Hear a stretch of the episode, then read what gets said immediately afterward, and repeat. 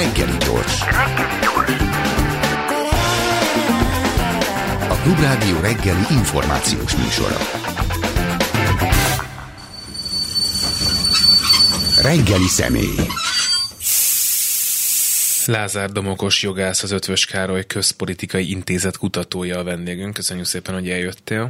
Sziasztok, jó reggelt! Te tartasz a szuverenitás védelmi törvénytől? Hát inkább, uh, uh, hogy is mondjam, uh, van bennem egy kis izgalom, mert uh, ugye jogászként az ember, vagyis egy joghallgatóként ugye megtanulja különböző tananyagokat, és akkor közben ugye a valóság folyamatosan bevillan, és uh, tulajdonképpen, mint hogy egy ilyen bohózatban lenne, vagy mint hogy egy Monty Python filmet nézne, az, amit mondjuk megtanult az egyetemen, annak a teljes ellentétét látja a valóságban.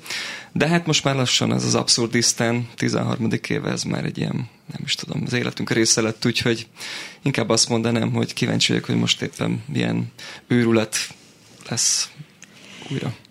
Nemrég beszélgettünk Nehéz Pozsony Katával, a TASZ jogászával, és akkor az úgynevezett, most nem győzöm kitenni az idézőjel egy gyermekvédelmi törvény kapcsán mondta, hogy az is a probléma az ilyen teljesen értelmezhetetlen gumi jogszabályokkal, amelyek nyilvánvalóan politikai propaganda része, de erre majd még kitérünk, hogy például ebben az esetben azon kívül, hogy nem nagyon tudható, hogy pontosan mit is akar a törvény, olyan konkrét szankciókat sem tud hozzárendelni, hiszen hogyan tudna, és akkor innen jönnek az elszabadult csinovnyikok, túlteljesítő eh, hivatalnokoknak a különböző megoldásai, hogy mindent lefóliáz, hogy kiméri a könyvesbolt és az iskolának a távolságát, hogy itt is azért valójában van egy ilyen probléma, nem? Hogy eleve tudjuk, hogy BTK-t akarnak hozzárendelni a szuverenitás védelmi törvényhez, de egyáltalán mi ez a törvény, mit, mit tud tenni a BTK, fel akarnak állítani egy hatóságot, aminek nem lesz különösebb jogköre.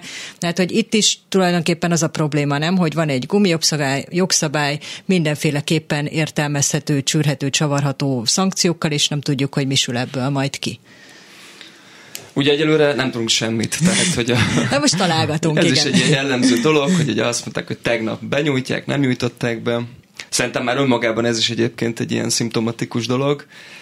Hát ez a NER, tehát hogy a, a, a ködösítés, az ilyen folyékony, nem megfogható szabályok, tömkelege, aminek egyébként pont az a lényeg, amit te is mondasz, hogy gyakorlatilag a felhasználóra van bízva, hogy ez hogyan értelmezi, ez nyilván egy csomó öncenzúrával jár, egy csomó túlkompenzálással, a csinovnyikok megpróbálnak megfelelni a gazdáknak minél inkább, és hát akkor jönnek ezek a dolgok, mint a duródóra, vagy a saját embernek az eltávolítása a Nemzeti Múzeum éléről. Tehát, hogy nagyon szertágazóak az ilyen típusú rendszereknek a hatásai.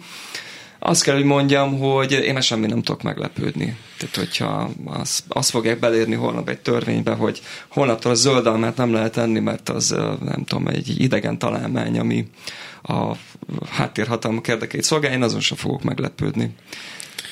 Ugye a szuverenitás védelmi törvénynek, melynek ugye a szövegét még nem ismerjük, hangsúlyozók ismételten, van egy ilyen elődje, ez az úgynevezett stop soros törvény, amikor a kormány először tett úgy, hogy éppen ráébred arra, hogy itt vannak Magyarországon különböző szervezetek, amelyek nem csak magyarországi forrásokból élnek, és akkor elvileg regisztrálni is kellett egy hollapra, vagy hát egy ilyen listára a különböző szervezeteknek, hogyha ők egy bizonyos mennyiségű külföldi támogatást egy évben kapnak. Voltak akkor szervezetek, akik ezt megtették, ilyen szerencsétlen bélyeggyűjtők is rákerültek erre a listára, és voltak szervezetek, akik pedig nem tették meg. Na most ennek a következménye ugyebár zéró lett, és ezért gondolkodhatnak nagyon sokan, hogy talán most is inkább a kommunikáció és nem a, a jogkövetkezmények kérdése az, ami körül itt a kormány gondolkodik, tehát magyarán, hogy elmondhassák, hogy megvédtük az ország szuverenitását, de közben ne büntessék azokat meg igazából, akik mondjuk akár médiumként, akár civil szervezekként, majd a pártokra visszatérünk, külföldi forrásokból is élnek. Igen, szerintem azért a kontextushoz fontos hozzátenni, hogy ez a putinizálódás azért ez, ez minden fronton látszik, és, és egyre inkább jellemző azért Magyarországra. És emiatt azért azt mondanám, hogy nem szabad ezt elbagatelizálni. Tehát, hogy csak azt mondani, hogy ez egy ilyen gumicsont, ami egy ilyen kommunikációs dolog, Ez, ez azért nem fedi szerintem a, a valóság egészét. Nyilván egy része a saját választóiknak szól, hogy látjátok, mi megvédünk titeket. Ugye szerintem azért a magyar állampolgárok nagy része a szuverenitás alatt nem pontosan tudja, hogy mit kell érteni. Ugye ez van a nemzetközi jogban ennek egy fogalma, és tulajdonképpen ez pont egy olyan eszköz, bedobni ezt, hogy szuverenitás védelem, ami kellően távoli ahhoz, hogy emögé mindenféle ilyen csúnya dolgot bele lehet képzelni. Ugye szerintem ez hasonló ahhoz, amikor a migráns szót ugye bevezette a kormányzat, Szerintem, hogyha 20-ból megkérdeztünk volna, tehát hogyha 20 embert megkérdeztünk volna, akkor mondjuk 20-ból 19 nem tudta volna abban az időpillanatban, 15-ben megmondani, hogy mi is az a migráns, vagy mi az a migráció pontosan. Tehát hogy szerintem egyszerűen az van, hogy, hogy itt van egy befele kommunikáció a saját választók felé, és mondjuk például az, hogy a stop soros tanú tulajdonképpen hát nem tartatták be, tehát hogy azok a civil szervezetek, akik nagyon helyesen nem regisztráltak ezen a elmebeteg listán, semmilyen szankció nem érte őket, ez pedig ugye hát kifelé, főleg az Unió felé egy kommunikáció, ugye Orbán Viktor azt mondta, hogy na azt figyeljék, amit mondok, hanem amit teszek, Hát egy kicsikét ugye ez, ez, ez van most is a érzésem szerint, hogy be van lengetve egy ilyen nagyon durvának hangzó dolog, amit tényleg a putyini Oroszország hasonlít, és az ottani intézkedések rémét vetíti elő, miközben hát azt láthatjuk, hogy egy hasonló esetben, például a civil törvénynél, például a stop sorosnál tulajdonképpen a, az adott szabályban előírtakat nem végrehajtó szervezeteket tulajdonképpen békén hagyták, nem szankcionálták. Persze a propaganda szintjén igen, és most is meg kell mindig hallgatni, hogy a dollár baloldal, meg a dollár civilek, meg most nem tudom melyik a, az új divatos kifejezés, de ez valóban megmarad a propaganda szintjén, amit szintén nem becsülnék le. Tehát azért óriási károkat okoz már szerintem önmagában egy ilyen törvénynek a belengetése. Tehát azok a támogatók, akik eddig mondjuk egy független médiumot támogattak, a fene tudja, hogy egy ilyen ír hallatán a saját életük szempontjából, mikor érzik, hogy, hogy új, akkor most lehet, hogy most kéne megszüntetnem azt a rendszeres támogatást, mert most már nehogy én legyek az, aki a, a, a külföldi nem, ügynök támogatja. Ez Oroszországban nagyon szépen lekövethető, nagyon jó cikkek vannak erre, a, a lakmuszban olvastam most a minap egy nagyon jó összefoglalást, hogy Oroszországban mik voltak ennek a fázisai, vannak bizonyos párhuzamok, azért azt kell, hogy lássuk.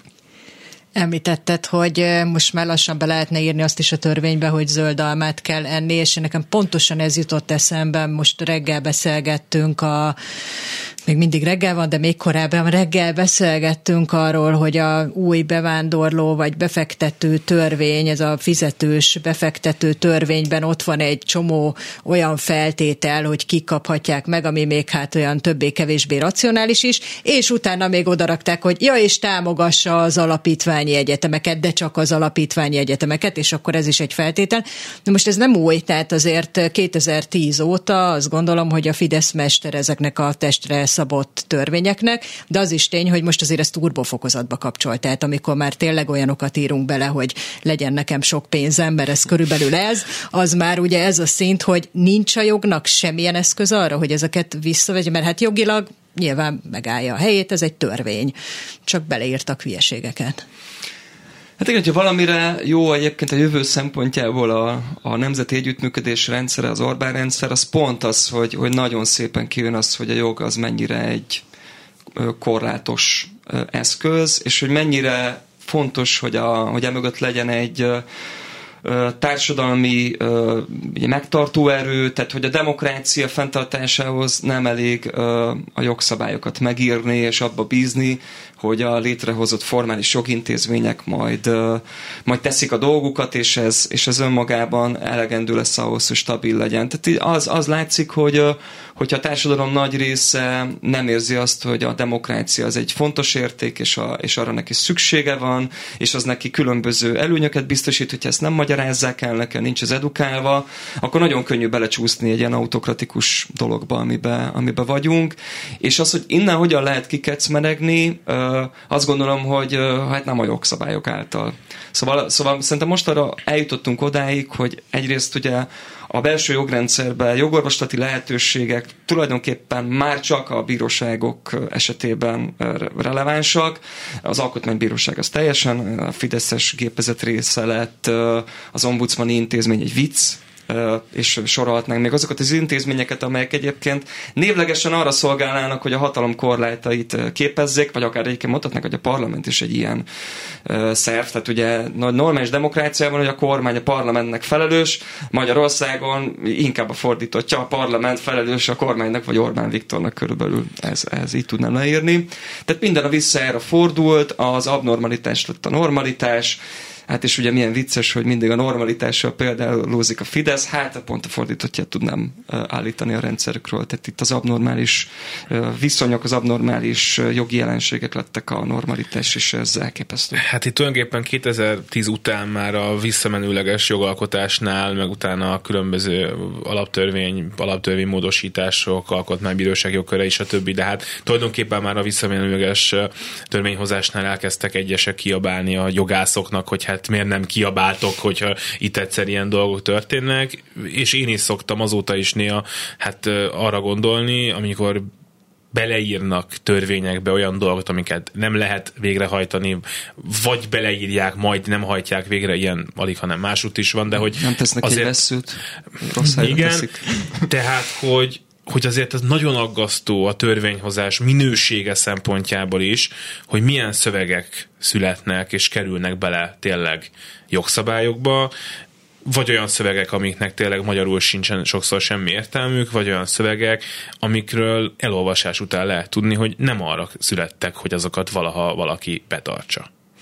Hát ez nagyon sok oldalról lehetne elemezni. Egyrészt ugye az ilyen rendszerekben mindig van egy kontraszelekció, tehát, hogy teljesen közepes, vagy, vagy inkább csekély képességű emberek kerülnek vezető pozícióba, mivel egyébként a jogszabályoknak, hogy mondjam, teljesen átmeneti a funkciójuk, vagy, vagy teljesen ilyen névleges, hiszen egyébként egy tolvonással át lehet őket írni, nincsen ezeknek a szövegeknek, most, ezt, most így tudnám megfogalmazni, nincs tekintélye a jogszabály szövegének, tulajdonképpen ez, ez tényleg a jogásztársadalom szégyene, ez, ez ami 2010 óta tart. Hát rettenetes igénytelenség és, és, és szakmaiatlanság uralkodik, de hát a rendszer ezt díjazza, tehát itt nem a szakmaiság a lényeg, hanem a lojalitás, és hát lojális jogászokból pedig azért igencsak sok van. De egyébként döbbenetes tényleg, én, én 2014-ben végeztem a, a jogi karon, és, és belegondolni, és szörnyű tényleg, hogy, hogy hány olyan ember tanított engem is, aki, aki részt vesz tevőlegesen ebben az egészben.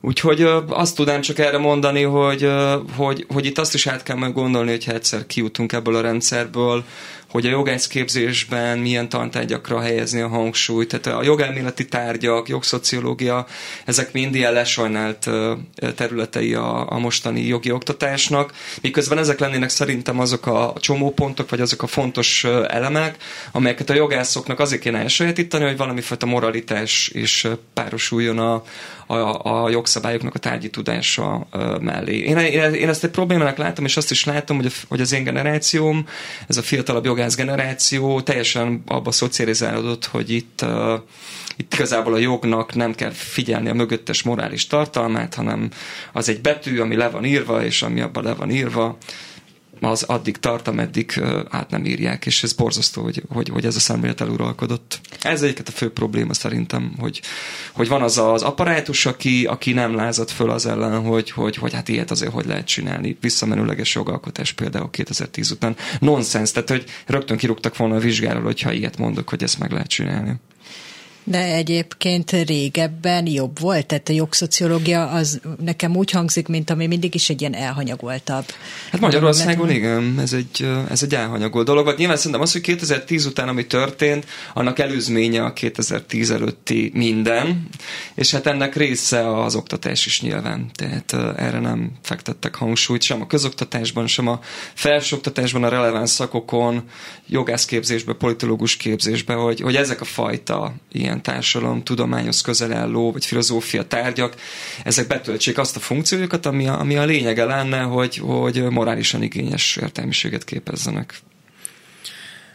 Amikor elkezdődött ez a második Orbán kormány 2010 után, akkor ott azért hát megvolt az óriási felhatalmazás, és nagyjából azóta is azzal vannak alátámasztva az akkori alkotmánymódosítás, alaptörvénymódosítás, például az alkotmánybíróság szerepének az abszolút megváltoztatása, hogy hát miénk a többség, és a többség az tulajdonképpen bármit meg tud csinálni, és akkor meg is csinálhat, és hát nyilván a legnagyobb vita az, az itt kell, hogy legyen, hogy akkor és mi lesz a kisebbséggel, illetve hogy miért nem tudott megmaradni az a, az a minimum, vagy az a stabil alap, amit megteremtett az, el, az, az, az előtti uh, sok évtized, hogy legalább bizonyos dolgokat ne lehessen áthágni, meg bizonyos minimumok megmaradjanak. Például abban, hogy az alkotmánybíróságnak van joga azt mondani egy törvényre, hogy az alaptörvény alkotmányellenes, és akkor az nem lesz.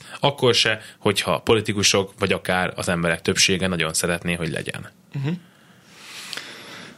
Azt tudnám erre mondani, hogy, hogy a, a kiinduló probléma szerintem az, hogy a magyar társadalomnak a szövete, hát bármennyire is olyan absztrakt dolognak tűnik ez, az nagyon sok helyen lukacsos, és nem, nem, nem most 2010 óta, hanem ez mindig is jellemző volt. A, hogy a rendszerváltás időszakában, ugye erről sokan beszélnek, például Tölgyesi Péter ugye, a, ugye az örömtelen rendszerváltás fogalmát használ. Volt egy ilyen várakozás a társadalomban, hogy hát ez a demokrácia, ez lehet, hogy jó lesz arra, hogy akkor tényleg majd jobban fogunk élni, meg utolérjük Ausztriát, ugye voltak ilyen várakozások, és akkor körülbelül ugye 2000-es évek elejére, amikor, amikor látszódott, hogy ez, hogy ez nem, nem fog bekövetkezni, és a csomó embernek ugye például a rendszerváltás ugye társadalmi lecsúszást okozott, vagy, vagy gazdasági nehézségeket.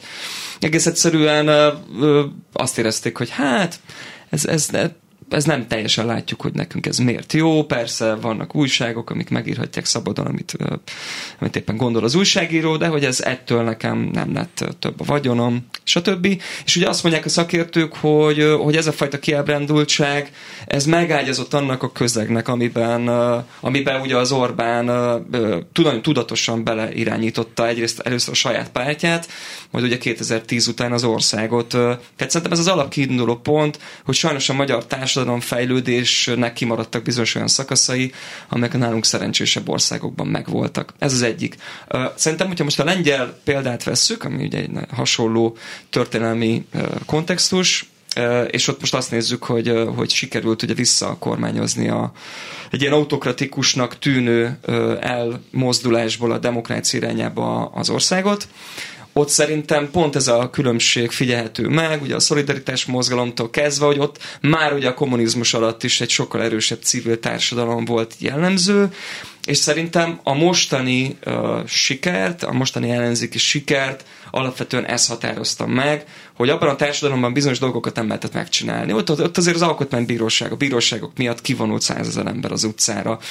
Magyarországon gyakorlatilag mint tényleg kés a vajon ment át. Például az Alkotmánybíróság szétverése, vagy a, vagy a többi jogállami intézménynek az elfoglalása. És nyilvánvalóan kellett ehhez egy, egy ilyen morálisan teljesen romlott ö, ö, politikai erő, akik pedig kihasználták ezt. Tehát azért azt gondolom, hogy ennek a társadalmi setupnak, vagy konstellációnak, vagy társadalmi berendezkedésnek, ennek a társadalmi, a társadalmi szövetének a gyengeségét nem föltétlen használják ki ugye minden országban. Sőt, egy olyan politikai erő, amely mondjuk kétharmadot szerez, akár arra is használhatta volna a hatalmát, hogy ezeket a lyukakat betömködje, és egy prosperáló demokráciát, még erősebb demokráciát hozza létre. Hát ennek ugye a fordítottja történt, hogy mondjam, tényleg, eh, amit itt mondtam nektek adás előtt, hogy, hogy sokszor azt érzem, hogy, hogy tényleg, mint hogy egy Monty Python filmet kéne minden nap elemeznünk. Tehát az abszurditást elemezzük, és ebben próbálunk valami fajta ilyen elemzési szempontokat találni, de hát végérvényben az van, hogy amikor a szuverenitás védelmi törvényről beszélünk, akkor tulajdonképpen a, az elmebetegségről beszélgetünk, meg, meg a teljes ö, háborodottságról. Tehát, hogy sokszor ilyen kényelmetlenül érzem magam, hogy, hogy abba a pozícióba kerülök én is így elemzőként, hogy a, hogy, hogy a teljes abszurditást kellene valahogy így megfogni. És persze meg lehet jogilag fogni, és meg is, és elemezni is kell ezeket a dolgokat, mert, mert igen, ahogy ti is mondtátok, lehet, hogy majd egy BTK tényállás lesz ebből az egészből, ami már olyan szempontból nem egy vicces dolog, hogy, hogy az egy iszonyatos, elrettentő hatást gyakorolhat mondjuk egy átlagos polgárra aki mondjuk joggal tarthat attól, hogy ezt, hogy ezt be fogják tartani, hogy emiatt majd rendőrségre kell járkálni, szóval közben pedig mégis tétje van ennek az egésznek. Mindez, amiről beszéltél, hogy mi nem vagyunk Lengyelország se, hanem azért nálunk a civil tudatosság már nagyon régóta, generációk óta szenved problémákat, ugyanez látszik az oktatáson, stb. Ez mitől fog megváltozni? Ki, ki lesz az az értelmiségi réteg, akik majd átalakítják az oktatást, akik majd szemléletváltozást hoznak, Hon, honnan jönnek majd ők? Hát bárcsak tudnám a pontos receptet erre, az biztos, hogy már eleve nagyon sokat segítene, hogyha nem ez a társaság irányítaná a, a dolgokat. Ez nyilván egy, egy alapvető ilyen nulladik pont kellene, hogy legyen, de nyilván nem, nem elegendő az, nem, nem elegendő annyit mondani, hogy Orbán hogy vagy azt mondani, hogy, hogy, hogy elszámoltatás, és akkor majd minden jó lesz. Az biztos, hogy, hogy kell egy nagyon erős politikai program, amely a társadalmi problémák sok sokaságára megpróbál választ találni, azt gondolom, hogy, hogy ez egy nagyon fontos dolog. Erre voltak törekvések azért az előző választásoknál is talán, de végül nem erre helyeződött a hangsúly. És, és én azt gondolom, hogy mivel ennyire erős a propaganda, és, és gyakorlatilag, hogy föltűnik egy potens ö, politikai szereplő a másik oldalon, akkor azt rögtön ugye a revolver sajtó megpróbálja leszedni. Így ugye nagyon nehéz ö, fölépíteni országosan egy, egy olyan hiteles politikus, vagy egy politikai erőt, ö, aki mondjuk ö, ö, annak a választói rétegnek a szemében is mondjuk szimpátiát tud elérni, akik 0-24-ben mondjuk a, a köztévéből tájékozódnak.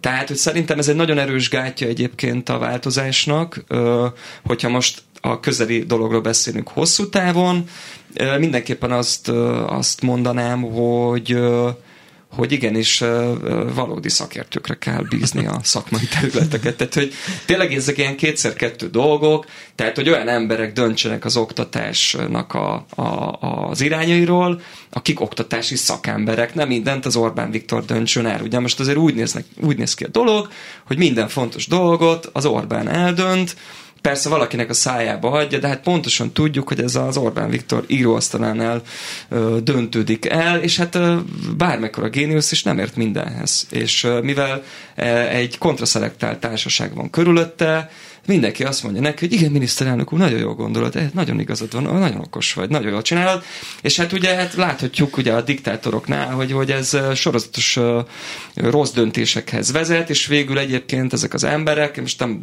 lediktátorozni akarom Orbán Viktort, mert szerintem ő egyelőre még csak egy autokrata vezető, és nem egy diktátor, de teljesen mindegy, a mechanizmus nagyon hasonló, egyszerűen nincsenek már körülötte kritikus emberek, és sorozatos hülyeségeket dönt, csak hát ezt egy ország kénytelen elszenvedni, és ezek a rendszerek önmagukat szokták egyébként megbuktani pont emiatt, mert annyi sok ilyen hibás döntést hoznak, hogy egy idő után ráomlik az egész. Most, hogy ez három év múlva omlik rá, vagy csak húsz év múlva, ezt, ezt nehéz megmondani. Na de viszont, ha három év múlva az akkor is már 16 év, hogyha 20 év múlva, akkor pedig nagyon-nagyon sok év. És hát lehet persze azt mondani, azért kevesen mondják, hogy 2010 előtt minden jó volt, és azt kell ide visszahozni, és az, ami Magyarországnak kell. De hát, hogyha az éveket nézzük, azért ebben a rendszerben, és ennek a rendszernek az alapjai azért nagyjából 2011-12 körül kiépültek, tehát az itt van azóta velünk, és hát a Fidesznek nem kevesebb, hanem több szavazója lett azóta. Ez a hagyomány, ez itt marad. Nem csak jogszabályokban, hanem hát alig, hanem szellemileg is velünk még nagyon sokáig. Hát abszolút, hát ezért mondják azt, hogy történelmi bűn az, ami, az, amit az Orbán csinált. Az a fajta gyűlölet, amit 2015 óta bevezettek a közbeszédbe, az, az borzasztóan pusztító, és, és annak a hatásai azt gondolom, hogy több generáció még, még, még, még elmúlnak. Ez szerintem egy rettenetes, rettenetes dolog, és, és nagyon-nagyon nehéz lesz visszafordítani. Ez, ez, ez konkrétan szerintem, szerintem is történelmi bűn, tehát hogy ez, ez tehát ugye nyilván a jogintézményeket vissza lehet állítani, a jogszabályokat azért viszonylag gyorsan megint demokrácia kompatibilissá lehet varázsolni, de ezeket a, a, a társadalom lelkében ezeket a törésvonalakat, ezeket nagyon-nagyon nehéz lesz betemetni, illetve azokat az árkokat nagyon nehéz lesz betemetni, ami, Hát 2010 óta különösen, de, de, de mondjuk 2006 óta már, már, már tudatosan ásva van. Nem mondom, hogy csak a, a, az Orbánik részéről, de hát nyilván nem lehet összehasonlítani itt a felelősségeket, azt hiszem abban, hogy, hogy mennyire ketté szakadt az ország. Én, én egyébként mostanában különösen ezzel foglalkozok, meg ez érdekel, hogy egyébként a, az országnak azt a felét, akik a Fideszre szavaznak, és, és mondjuk hát ilyen módon fenntartják ezt a rendszert, hozzájuk hogyan érdemes állni, és milyen módon érdemes beszélni, és azt gondolom, hogy nem a...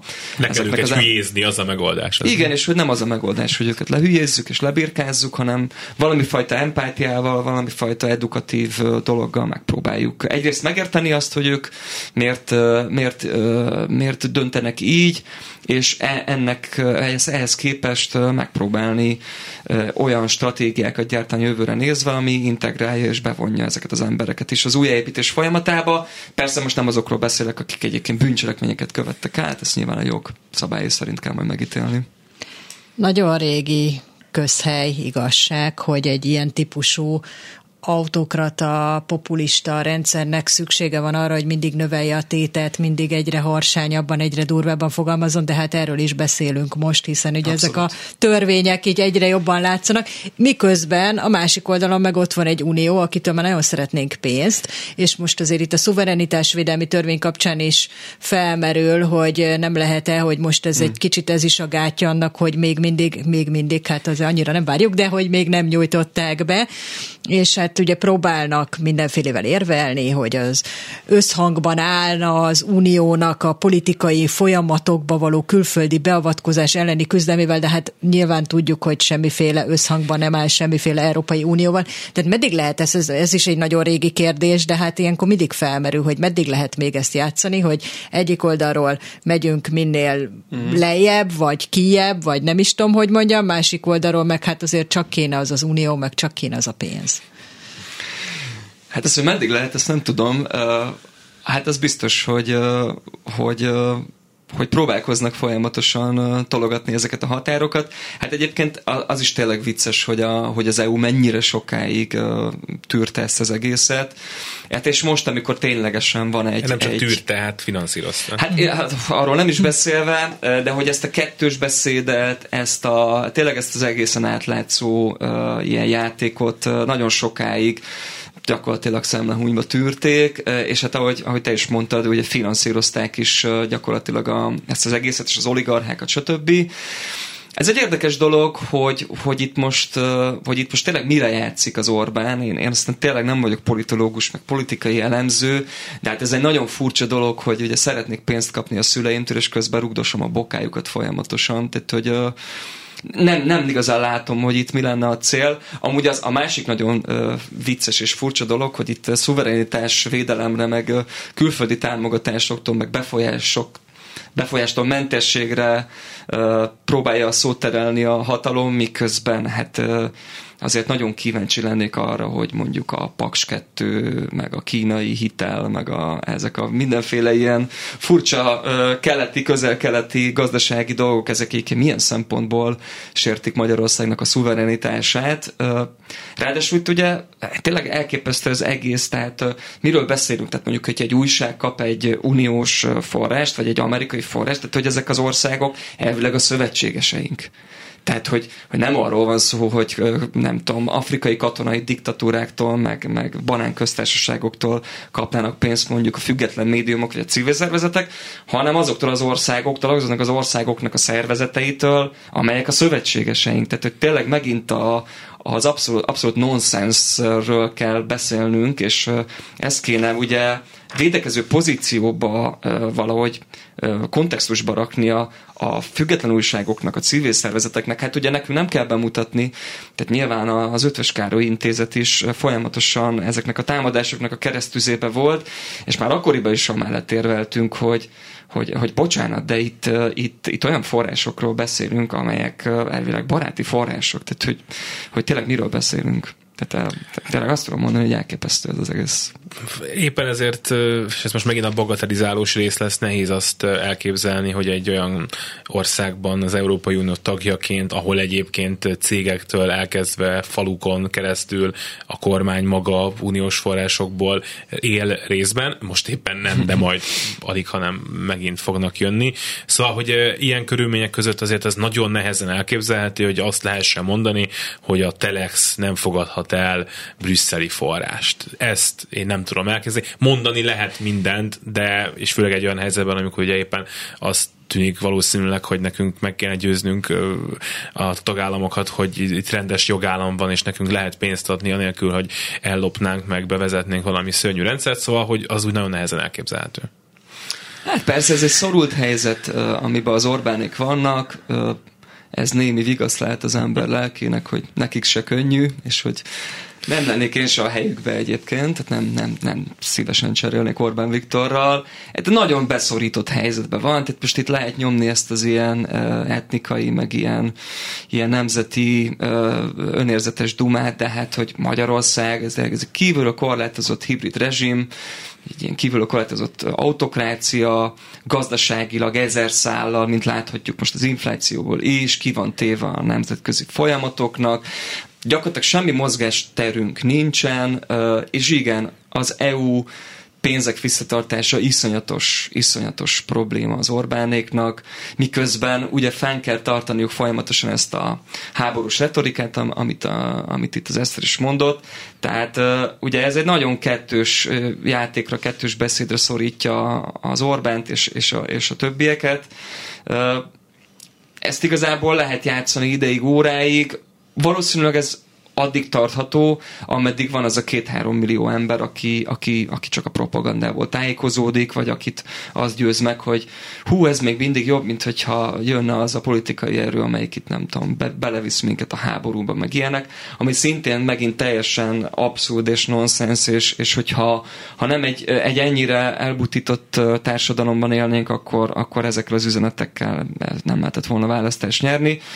Szóval nagyon-nagyon sokat tudnánk erről beszélni, és nagyon sok oldalról lehetne ezt az egészet megvilágítani, hogy, hogy mégis hogyan lehetünk ebben a helyzetben, és mégis hogy lehet az, hogy, a, hogy egyébként az, az Európai Unió is uh, még mindig úgy tűnik, hogy, hogy valami, valami olyanban reménykedik, hogy majd, uh, hogy majd megvált változik itt a magyar vezetés, de hát nem fog megváltozni, és szerintem egyszerűen túlérésre játszanak az Orbánék, és, és ilyenkor szokták azt mondani, hogy persze, mert ez ilyen, vá, ilyen vágyvezérelt gondolkodás, meg ilyenek, de hát ez a valóság, tehát, hogy nincs nagyon mozgástere egyébként a magyar kormánynak. Szüksége van az Európai Unióra, miközben arra is szüksége van, mert már belehajszolta magát ebbe a folyamatba, hogy az Európai Unió ellen folyamatos háborús retorikát tartson fent, mert hát egyébként jönnek a jogos kritikák. Tehát, hogy tényleg az van, hogy a jogállami kritikák azok teljesen pontosak, és teljesen a valóságot ö, ö, írják körbe, rámutatnak arra, hogy itt a demokráciát felszámolták, és addig, amíg ezt, ennek a, felszámol, ennek a helyreállítására nem történnek lépések, addig nem lesz pénz. Hát ez egy nehéz szituáció röpködtek itt a különböző definíciók a Orbán rendszerre, és mi beszélgettünk nem olyan régen a szabadapályában a írásodról, megalkottad az okos autokrácia kifejezést, úgyhogy most tegyük ezt rendbe, mert a diktatúra nincs, abba egyetérthetünk, de akkor helyezzük el valahol uh-huh. ezt a rendszert most. Hát kitaláltam ezt a fogalmat, hogy okos autokrácia, ugye a mozgó világ kért, hogy írjak valami ilyen rendszerleíró, az Or- Orbán rendszerről szóló társadalom elméleti írást, és, És ez valahogy ott, amikor egyeztettünk a, a, az első beszélgetésen arról, hogy miről is szeretnék, hogy írjak, vagy mi legyen a téma, akkor nekem ez valahogy kicsúszott ez az okos autokrácia kifejezés. És ugye ennek nyilván az autokrácia részét szerintem sokan sokfelől elemezték már, talán erről beszéltünk eddig is.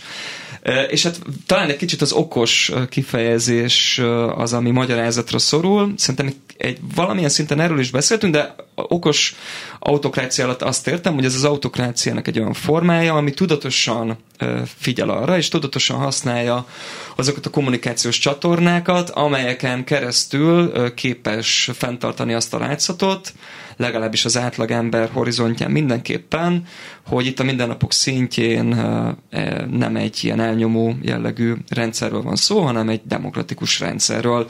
És akkor ennek nyilván része az, hogy hogy valamilyen szinten hagyja a független hangokat is megjelenni. Persze nagyon jól körülhatárolt buborékokban lehet klubrádió, működhet egy-két online független médium, de arra például nagyon figyel, hogy ezek országos lefedettséget minél kevésbé érjenek el. A rádiók szintjén ugye ezt meg tudja központilag is tenni, de nyilván mondjuk a, az online felületeken is a zajkeltéssel, az ilyen fideszes influencereknek a megafontól kezdve, na, azt se tudom, hogy milyen elnevezésű ilyen, ilyen oldalaik vannak, de hogy a különböző ilyen bloggereken keresztül olyan zajcsapni, hogy minél inkább összezavarja, és minél inkább azt a látszatot keltse a, a, a, a hallgatóságban, vagy az olvasóközönségben, hogy itt nagyon sokféle vélemény van a, a, a, a rendszerrel kapcsolatban, és a, amit mondjuk a Telex vagy a 444 ír, az csak egy kis szelete a, a, az egésznek, és itt egyébként nagyon sokfajta más értelmezés is van.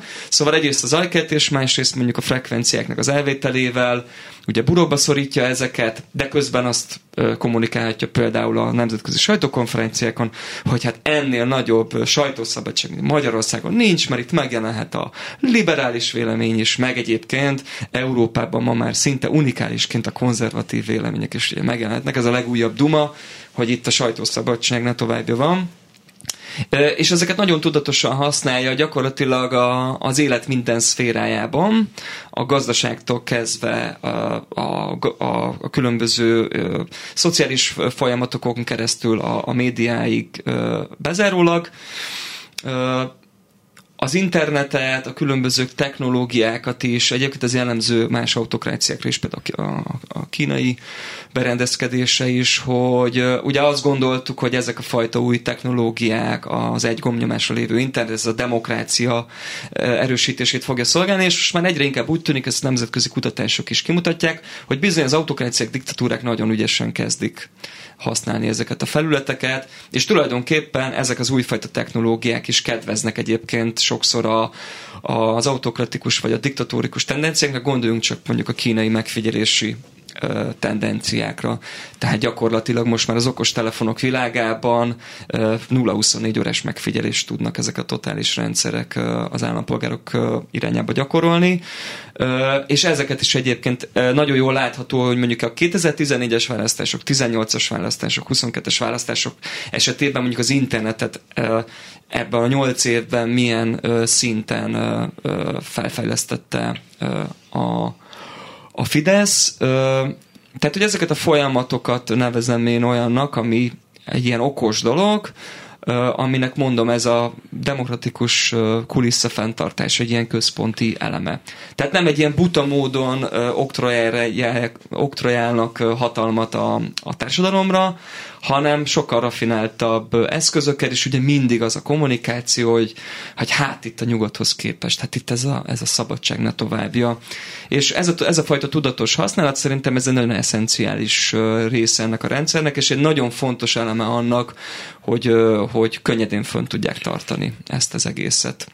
Viszont, Úgyhogy hogy, ez egy okos dolog. Viszont, hogyha már így szépen végigmondtad ezt a sok választást, amin ugye az egyik tapasztalatunk az az volt, hogy Fidesz szavazóból lett folyton több, mm. 14, 18, 22, aminek nyilván a közjogi rendszer változásától a sajtó elfelelásán keresztül nagyon sok oka van, de hogy mennyire lehet az az oka, hogy hibrid rezsim meg okos autokrácia ide vagy oda, itt a különböző szereplők nem igazán tudtak mit kezdeni ezzel a rendszerrel, és nem csak az ellenzék, amelyik diktatúrát kiállt, majd azt mondja, hogy gyere szavaz rám, mert leváltjuk a diktatúrát, mm. hanem mi sem. Tehát oda megyünk újságírók a kormányinfóra, és úgy teszünk, mintha ott egy miniszter lenne velünk szemben, aki nekünk igazából válaszol a kérdéseinkre, miközben lehet, hogy holnap bejön egy törvény, ami arról szól, hogy mi hogyan ne legyünk és azt a feltételezéssel most hadd éljek, hogy szerintem te is el szoktál menni szavazni négy évente, miközben nagyon hosszan tudnál valószínűleg amellett érvelni, hogy miért nem kéne mm. elmenni szavazni, meg miért nem kéne választásnak hívni a választást.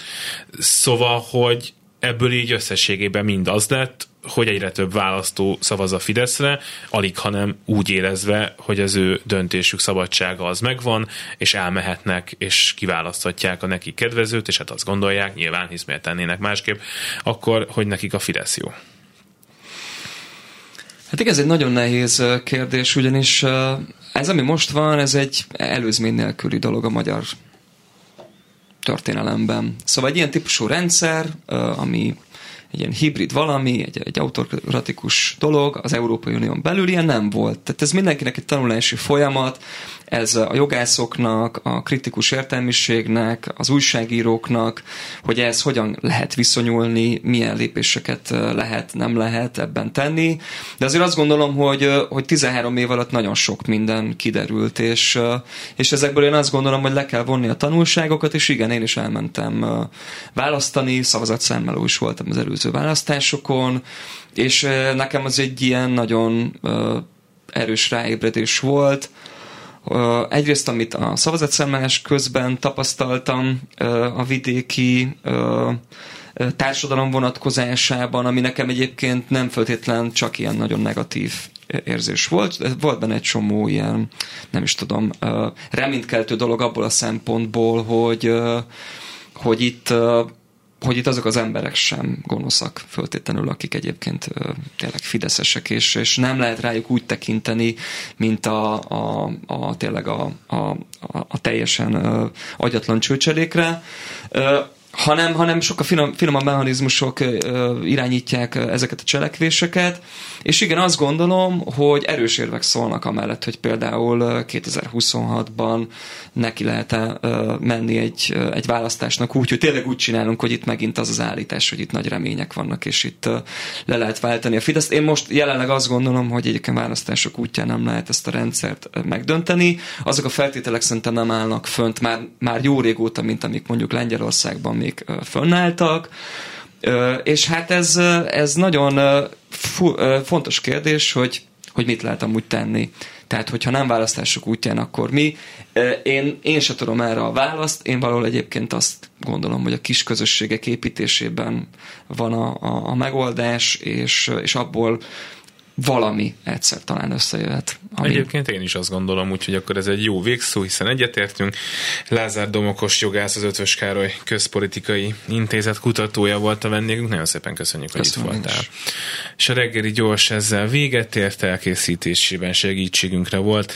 Balogh Kármen, Lantai Miklós és Zsidai Péter, most könyvklub jön, aztán pedig Báder Tamás a hírekkel, elköszönnek a műsorvezetők. Herskovics Eszter. És Sámesz János, minden jót kívánunk. Reggeli gyors, nem marad le semmiről.